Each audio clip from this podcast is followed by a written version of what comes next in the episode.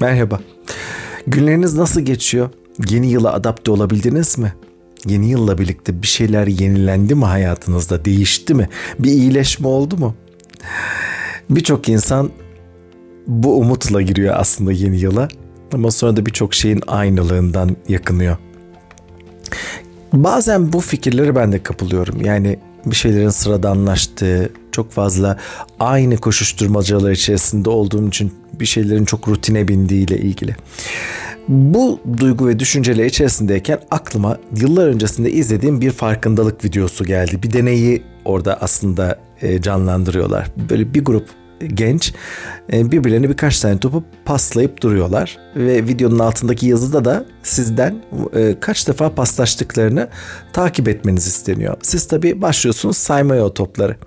Sonra video bittikten sonra diyorlar ki kaç tane top saydınız? İşte söylüyorsunuz şu kadar top saydım.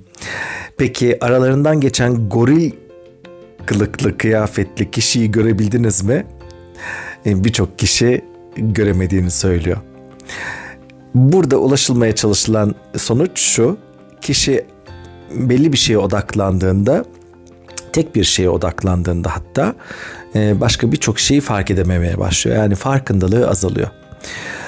Acaba yani bizler de farkındalığımızı düşündüğümüzde ya da bir şeye gereğinden fazla odaklandığımızda mı hayat bize sıradan ya da monoton gelmeye başlıyor?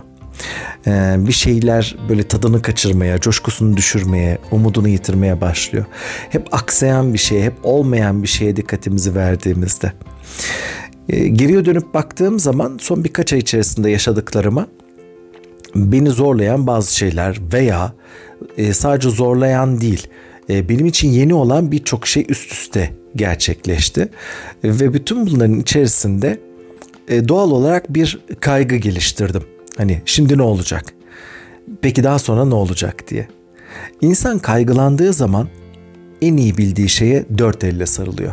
Kendine bir konfor alanı yaratmaya çalışıyor. Garantiye almaya çalışıyor bir şeyleri ki e, hayatı kontrolden çıkmasın diye. Ve ne yazık ki o kendini garantiye alma, konfor alanı yaratma hali aslında hayatımızın pek çok alanına yayılıyor. Nasıl yayılıyor biliyor musunuz? Hep aynı saatlerde aynı tarz programları izlemek, aynı tarz restoranlara gidip aynı tarz yemekleri yemek, aynı tarz kıyafetleri giyinmek, aynı tarz muhabbetlerin içerisinde olmak, olaylara hep aynı şekillerde tepki vermek. Bunlar bizim hayat karşısında sürekli değişen ve gelişen hayat karşısında aslında değişimden yana olan korkumuzla çıkarttığımız bir tür kalkan mekanizması. Kendimizi korumaya almaya çalışıyoruz ve ne yazık ki e, kendimizi korumaya almaya çalıştığımız zamanlarda aslında kaygılandığımız şeylere o kadar çok odaklanmış oluyoruz ki e, mesela ne bileyim işte e, işimizle ilgili, ilişkimizle ilgili, yaşadığımız ülkeyle ilgili, dünya ile ilgili, gidişatla ilgili e, kaygılar üst üste biriktikçe sadece o kaygılara odaklanır oluyoruz. Sadece şikayet ediyoruz, e, kaçmaya çalışıyoruz. E, bu bizde ister istemez bir gerginlik yaratıyor. Bir şeylere daha kolay öfkelenir, daha tahammülsüz hale geliyoruz. E, öyle olduğu zaman da hayat aslında bütünlüğüyle yani kendi içindeki güzelliği, dinamiği, renkliliği, coşkulu, tabii ki aksaklıkları ama aynı zamanda mucizeleriyle akıp giderken biz sadece olumsuz olanları görmeye başlıyoruz ve onlar o kadar canımızı sıkıyor ki e, kılımızı kıpırdatacak halimiz kalmıyor. O zaman aynılıklar, o savunma mekanizmaları, işte konfor alanları, odaklar hayatı bize rutin göstermeye, sıradan göstermeye hatta bazen çok yorucu, yıpratıcı göstermeye başlıyor. Bunu sadece öyle gören bizim algımız. Tıpkı o deneyde olduğu gibi. Mesela birinden e, yaptığı bir kötülükten yahut da hoşlanmadığımız bir tavrından bahsederken hep olumsuza odaklandığımızda, olumsuzdan bahsettiğimizde başlıyoruz hayatımızda bütün eksikliklere, aksaklıklara dikkatimizi vermeye, onları saymaya, takip etmeye ve kaydetmeye.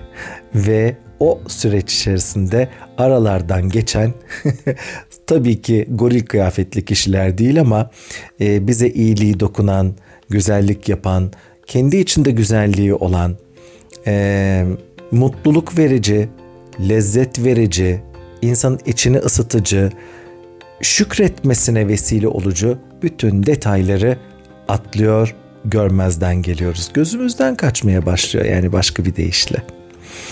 Bizim odağımızı iyi olana, olumlu olana ısrarla çevirmeye ihtiyacımız var.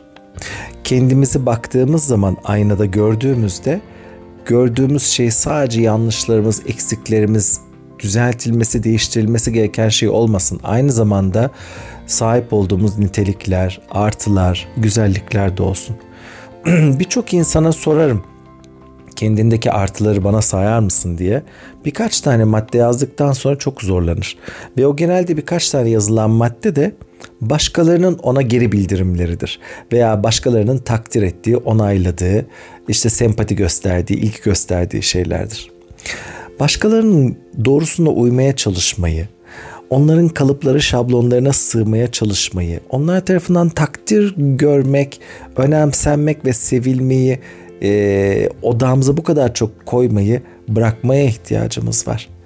Kendimizi kendi belirlediğimiz değerler, kendi yaptığımız seçimler, e, nasıl ki dışarıda iyi ve güzeli görmeyi istediği zaman onları görebiliyor insan, kendi içimizdeki iyi ve güzeli görmeye, çevirmeye ihtiyacımız var.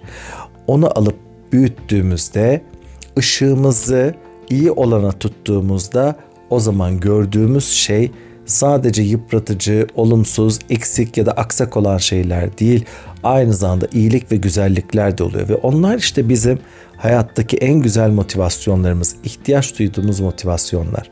Motivasyonumuz olmadığında e, içimizde o coşkuyu hissedemediğimizde, inancı, umudu yeşertemediğimizde o zaman çuvallıyoruz. O zaman hayatımız daha fazla aksamaya başlıyor.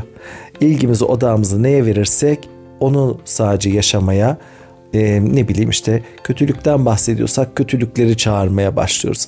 Hırs, bencillik yahut da düşüncesizliğe çok fazla takılı kalıyorsak onlar üzerine şikayetleniyor. Hatta biz de hırs edip e, acısını çıkartmaya çalışıyorsak o zaman bu tür olayları yaşamaya devam ediyoruz. Arka arkaya arka arkaya.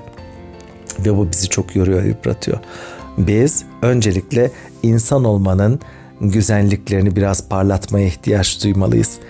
Ee, ne bileyim mesela koklayabilmek, tadabilmek, kucaklayabilmek, sevebilmek, dans edebilmek, gülebilmek, dokunabilmek, hissedebilmek.